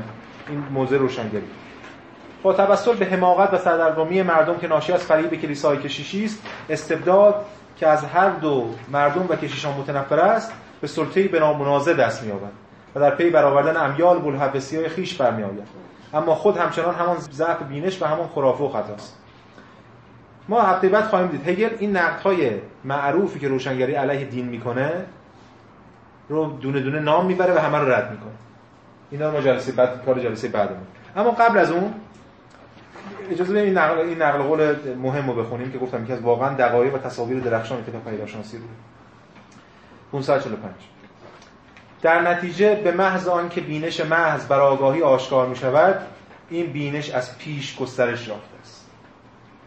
یعنی وقتی آگاهی منظور همون روح از کارکرد این آگاه میشه که دیگه این گسترش شد مثل بیماری. وقتی می‌فهمی که همه جا رو گرفته. نبرد علیه آن عفونتی را آشکار می‌سازد که آرز شده و سرایت کرده است. دیگر بیش از حد برای این نبرد دیر شده است. و هر درمانی تنها بیماری را وخیمتر می کند زیرا این بیماری به مغز استخوان حیات روحانی یعنی به آگاهی در مفهومش یا خود ذات محض آگاهی سرایت کرده است. یعنی در ایمان در درون ایمان در درون مؤمنان. خود مؤمنان بیمار میشن خود مؤمنان از درون دچار یه جور واک... رویکرد چون واکنشی میشه نسبت به این نقدهای روشنگری. در نتیجه هیچ نیرویی در آگاهی وجود ندارد که بتواند بر این بیماری فارغ آید. از آنجا که این بیماری در خود ذات است بروزاتش در حالی که هنوز تکینگی یافتند می توانند فرو نشانده شده و درد نشانهای ظاهریش پوشانده و پنهان شود همینه دیگه. در یک جامعه یه سری انحطاط ها یه سری مثلا کجی ها به ذهن دین می‌رسه با معیار دین البته. اگر این از زبان دینه دیگه غالبا. اونا چجوری واکنششون داده میشه؟ بهش هنوز دین نمی‌دونه از کجا داره می‌خوره. با یه سری مسکن ها با یه سری کارهای ظاهری. فلان آمار میره بالا یه کار ظاهری می‌کنن. فلان این مثلا می‌خواد. این امر البته به شدت به نفع این بیماری است. چراشون باعث میشه مخفیتر پیش بره. زیرا این بیماری اکنون نیروهایش را نه بیهوده هدر می‌دهد و نه خود را نادرخور ذاتش نشان میده. بعد اون ساختار حاکم دینی پادشاهی هم احمق شده دیگه. واکنشاش هر چی می‌زنه احمقانه تره و به نفع فروپاشی داره رقم می‌کنه پیش می‌بره. این بیماری رو تسریع می‌کنه. که زمانی رخ میناماید اون بیماری که بینش محض در درد نشان ها همون سیمتوم ها و لک و جوش های منفرد علیه محتوای ایمان و نیز علیه شبکه فعلیت قابل رویت بیرونی سر باز می‌کنه. وقتی تازه سر کله ماجرا پیدا میشه این درد نشان ها مثل جوش یک بیماری مثل سیمتوم ها مثل وقتی شما مثلا یک بیماری سرطان وقتی که به عفونت تمام بدن رو می‌گیره یه جا می‌زنه بیرون. اون یه جا رو تا این مدت درمان می‌کنن معمولا این جوش مثلا عفونی. تا این مدت اون درمان می‌کنن بعد که میاد تبزیات شد و اون درمان نشد بعد تازه می‌فهمن کل بدن رو مدت هاست در بر گرفته و اینا اصلا به خاطر همون حماقته و به خاطر ضعف در تشخیص این بیماری و عفونت ندیده بودنش مدت اما اکنون این بیماری که روح نامری و نامشهور است در سرتاسر بخش های حیاتی نفوذ می کند و به سرعت کل اما و احشا و اعضای بوت ناآگاه را در تملک کامل خیش می گیرد و یک صبحگاه زیبا تنه کوچک به رفیق می‌زند و بنگ شقلق بت پهن زمین می شود این روز انقلابه انقلاب یک لحظه نیست. عفونت از قبل سرایت کرد در تمام ساختارهای جامعه. همه چی در حال فروپاشی همه چی صدای فروپاشی می ولی کسی که شامه تیزی نداشته باشه گوش شنوایی نداشته باشه چشم بینایی نداشته باشه نمی‌بینه اینو. و کورترین و کرترین و در واقع ناگاه ترین فرد خود عناصریه که داره این سیستم رو مدیریت می‌کنه و به همین دلیل کوره نسبت به این وضعیت اتفاق یه روزی یه دفعه این دوباره دچار فروپاشی میشه. روز زیبایی که ظهرش چندان خونین نیست. اگر عفونت به تمام اندام های حیات روحانی سرایت کرده باشه. تمام مرده است. دیگه خون خونریزی نداره. آنگاه تنها حافظه است که هنوز حالت مرده غالب قبلی روح را به منظره تاریخ نابود شده حفظ می‌کنه اون گذشته فقط در حافظه و تاریخ. نابودی که هیچ کس نمی‌داند چگونه اتفاق افتاده. حتی خود انقلابیون. یه روز قبل از انقلاب نمی‌دونن که واقعا فردا این توانو دارن که این کارو بکنن. حتی خودشون هم نمی‌دونن. و مار تازه حکمت این عقل مدر که به ستایش بالا برده شده بدین طریق بدون هیچ دردی صرفا پوست پلاسیدش را پوست اندازی کرده هگل داره میگه این رو این روشنگری همون ایمانه که پوست پلاسیدش رو در واقع پوست اندازی کرده و حالا به اسم منجی. دوباره بازسازی می‌کنه خودش رو و به حک به ستایش بالا برده میشه. خوشبختانه میگم ما چون دیالکتیک روشنگری آدم رو داریم می‌دونیم که این چه منظریه ولی زمانی که هم اسرای هگل رو میخوندن نمی‌دونم واقعا چجوری می‌تونستم بفهمن که هگل در چه منظری صحبت این حرفا حرف خیلی پیشروی نسبت به زمان خود هگل. دیگه ما جلسه آینده در مورد بحث ها و نقد با ریزه ریزکاری های خودش. در مورد نقدهای روشنگری به ایمان و پاسخهایی که هگل می‌خواد بده یا پاسخ که نگیم. هگل توجیهایی که هگل می‌کنه که چرا این نقدها درونی وارد نیست و چگونه روشنگری به زور غالب میشه بر ایمان. صحبت می‌کنیم تا دیگه برسیم به هدف اصلی این جلسه این ترممون یعنی انقلاب کبیر فرانسه و اون فصلی که در مورد انقلاب فرانسه است. خب سوال بفرمایید. مثلا سه بخش الان یک مطلب می‌گفت چهار بخش. گفت روشنگری پوست میندازه ایمان میشه یه مقدار بوینه برام. بعد اینکه میفرمایید هگل به روشنگری این چیز رو داشت که هوچیگری می‌کنه و سرکوب می‌کنه ایمان رو این آیا دامن کانت رو هم می‌گیره این یه سوال. بعد اینکه میگید چیز می‌کنه سرکوب می‌کنه آیا میشه با هم مثل همون تز بگیم که نیرو دوباره برمیگرده؟ اینم دومی سومی اینکه اگه قرار سرکوب کنیم یا حذفش کنیم اون رفتش چش به چه شکلی بود اگر قرار بشه؟ مثلا آخر خیلی مهمه. بله. نه خیلی سوالای خوبی میام همون جواب همش نمی‌دونم واقعا. ولی اونی که من می‌فهمم اینه که اولا هگل نقدش به کانت نیست مشخصا چون در آلمان اتفاق نیفتاد هگل نقدش به فرانسه است. این لومیرا تو فرانسه فحاشی می‌کردن به تیم. این بلا این اتفاق الان ما به انقلاب فرانسه برسیم من یکم بچ تاریخی میگم که اینا کشیشا رو میبستن با گلوله توپ اینا رو می‌زدن. ببین کینه این سوزوندن کشیشا حتی کتاب سوزی داریم یه دوره اونجا. یعنی کتابایی که اینا داشتن. چیزی که الان ما آمادهش در حال در حال یه تجربه حالا نه به اون شکل ولی ما یه شکل دیگه تجربه می‌کنیم ماجرا. این هوچیگری رو بله ما هم داریم می‌بینیم. این هوچیگری به این معنا که این یه کینه اینجا شکل گرفته. از طرف دیگه پس کانتو داره کانتو نمی‌زنه داره در مورد فرانسه به صحبت این که این رفت اگه رفت نشه برمیگرده حرف هگل اینه که این برمیگرده. حالا نه به شکل دین لزوما ولی به شکل دیگه ای به شکل اسطوره. میگم برمیاد چون آدم دارم دائما ارجاع مثلا پروژه این کتاب همینه دیگه. نشون کل این مسئله اون یکیه. اتفاق خاصی نیفته این همون از اودیسه رو میگه و بعد میاد جولیت ساد رو میگه. آدورنو برای اینکه نشون بده این روند اسطوره اسطوره روشنگری رو که ما ارجاع میدیم به این کتاب جلسه آینده کلی ارجاع داریم به این کتاب در کنار هگل. و در مورد اینکه اگر رفت می‌شد واقعا چی می‌شد؟ یعنی اصلا چه جوری یعنی چی رفت؟ یعنی فکر کنید ما خودمون مثلا شخصی ملحد باشیم. احتمالاً حذف کردیم دیگه. چگونه بعد رفت می‌کردیم؟ ببینید نه نه نه. الهاد بحث ما بحث الهاد و غیر الهاد نیست. مرز الهاد و دین داره مرز دقیقا بین مواجهه با دین از درونه و مواجهه با دین از بیرون.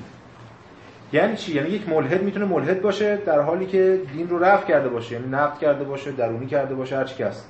اصلا ما به نمونهش والتر بنیامین. از الهیات متریالیستی صحبت می‌کنه نمونه رفع شدن دین یهودیت نزدش از طرف دیگه یه دینداری می‌تونه دیندار باشه ولی اصلا درونی در مورد دین مواجه مواجه با دین نداشته خب حالا واسه ببینید در فرانسه اتفاق نیفتاد. در فرانسه کشیش کشی رافته سرکوب و درگیری و اینجور چیزا. چون که هگل داره نقدش می‌کنه. اما رفعش به نظر هگل این است که هم خود ایمان و هم خود عقل همدیگر رو به رسمیت بشناسند و در تقابل و یه در رابطه دیالکتیکی در راستای رفع دارن. این اتفاق به نظر هگل به یه معنی در آلمان داره میفته. به خاطر اینکه هم فلسفه با کانت اومده از نقد عقل محض به نقد عقل عملی و قوی حکم می‌رسه و هم دین مسیحیت به لوتر می‌رسه و بعد میاد اینه. اینا با هم دیگه پیوند می‌کنن. یعنی به یه معنا این کینه متقابل به معنا هم افزایی اتفاق میفته در اینجا. اما در نهایت خود هگل معتقد فلسفه خودش رفع ایناست دیگه. همون جوری که توی خود بخش پیش گفتارم بحث می‌کردم در مورد اینکه بالاخره هگل بین روشنگری و رمانتیسم کدوم وره؟ گفتیم که هگل خودشه و معتقد این دوتا در فلسفه خودش دارن به یک رفعی می‌رسن. و در بخش دانش مطلق ما باید به این پاسخ به این سوال هم جواب بدیم که چگونه اون رفع انجام شون اون توی اونجا هم عقل هم ایمان قرار در هم تنیده بشه. ولی اون ایمانی که مد نظر هگله ما هنوز نمی‌تونیم در موردش صحبت کنیم. چون هنوز نخوندیمش. ترم آینده بحث ما در مورد دینه و اونجا هگل دین رو جوری ترسیم می‌کنه که بتونه از در مورد دین بهیانی خاصی که مد نظر خودشه که امکان و قابلیت داره که با عقل پیوند بخوره از درون صحبت کنه. اونو بعد بعد بهش برسیم. این حالا جوابای پراکنده بزنیم. بفهمید نه به حال نکته که زیاد. اولی که من به نظر دیالکتیک روشنگریه که آدرنو و هورخایمر جاهایی این و این رسولات در سرشت رسولات دیالکتیکی آدرنوی خیلی باید متفاوت باشه تفکری به پدیدارشناسی و دیالکتیک رسولات هستش چرا؟ چرا؟ من نمی‌خوام بگم مواضع یهودی یا مثلا نگاه در واقع به نوعی رسول در واقع این نگاه توی هگل شما مثل در واقع الهیات رسول لوتری همواره رسول دارم شما الان این بخش آخر نگاه می‌کنیم من داریم مواعظی در مورد مثل قبول انقلاب فرانسه انگار داره لوتر هست که مواعظ داره میگه. همونجوری که مثل کامی هم مثل در واقع این نکته رو میگه که مثل بله. تفکر آلمانی بیرون مثل در واقع در یک جنبندی واعظانه مثلا در مواعظ هستش این مثل در واقع در اینو قضاوت می‌کنه خب چه فرق با آره، داره؟ در- این فرقی که با آدرنو داره اینا آدرنو اینا قضیه رو می‌برن خیلی خیلی جلوتر می‌برن به اسطوره ها واقع. از این مبنای خیلی خیلی مثلا در پای پایه‌ای که مثلا در واقع این از مسیحیت دور کنه مثلا در واقع مسائل مسائلی که مثلا در واقع توی اتفاق افتاد اینا. به نظرم می‌رسه ببینید این که میگید البته میگم باز ما هنوز به دین هگل نرسیدیم. ببینید هگل در دین خودش جا ببین تا حالا کل بحثا اروپاست. آنتیگونه اروپاست یونان اروپا انقلاب فرانسه که متأخر. قبل از یونان نرفتیم. یه دقیقه ارباب برده داریم که در کجا آباد معلوم نیست. کجاست؟ گفتیم احتمالاً اشاره کردن که این ریشه یهودی داره. الان دیگه نسبت به اون موقع که اون کتاب آقای خداوندی نوشتم یقین بیشتری دارم که یهودیه و تحت تاثیر مکتب اسکندری است. دیگه اون موقع داره اونجا اشاره می‌کنه. ولی در دین بخش دین خواهیم دید ترم آینده هگل میره از کجا شروع می‌کنه؟ از زرتشت. یعنی کاملا از اروپا میاد بیرون از شرق شروع می‌کنه اصلا. یعنی هندی و و زرتشت و میاد مصر و میاد به یونان. می‌خوام بگم که اتفاقا هگل اونجا دین رو چیزی جز بر ساختار اسطوره استوار می‌کنه. از همون جایی که می‌دونه به لحاظ تاریخی. مسیحیت هم برای هگل یه شکلی از بازنمایی این اسطوره است. اما روند فراموش نکنیم. فرق شاید با آدم این روند پیشروی اسطوره عقلی. آدمی می‌خواد نشون بده روند پیشروی عقل اسطوره‌ایه. هگل نشون میده که علاوه بر اون روند پیشروی اسطوره هم عقلیه. چون عقله که بر جهان این یه نکته. اما میگم ما باید بحث دین برسیم. و همچنین در مورد آدورنو و تفاوتش اجازه هفته بعد ما این ارجاعات رو بخونیم. به نظرم فرصت بیشتری میشه. من خیلی هم این فصل از پیداشناسی رو و کتاب دیالکتیک روشنگری گذاشتم کنار هم دیگه و دیدم اینا چقدر نسبت به هم دیگه انگار بدبستان با هم می‌کنن این هفته بعد من خیلی شباهتی حالا که شما کتابی مارکس داره میگه حتما خودتون به کردید کتاب کدوم کتاب مارکس هجدهم برونر آه هجدهم هجدهم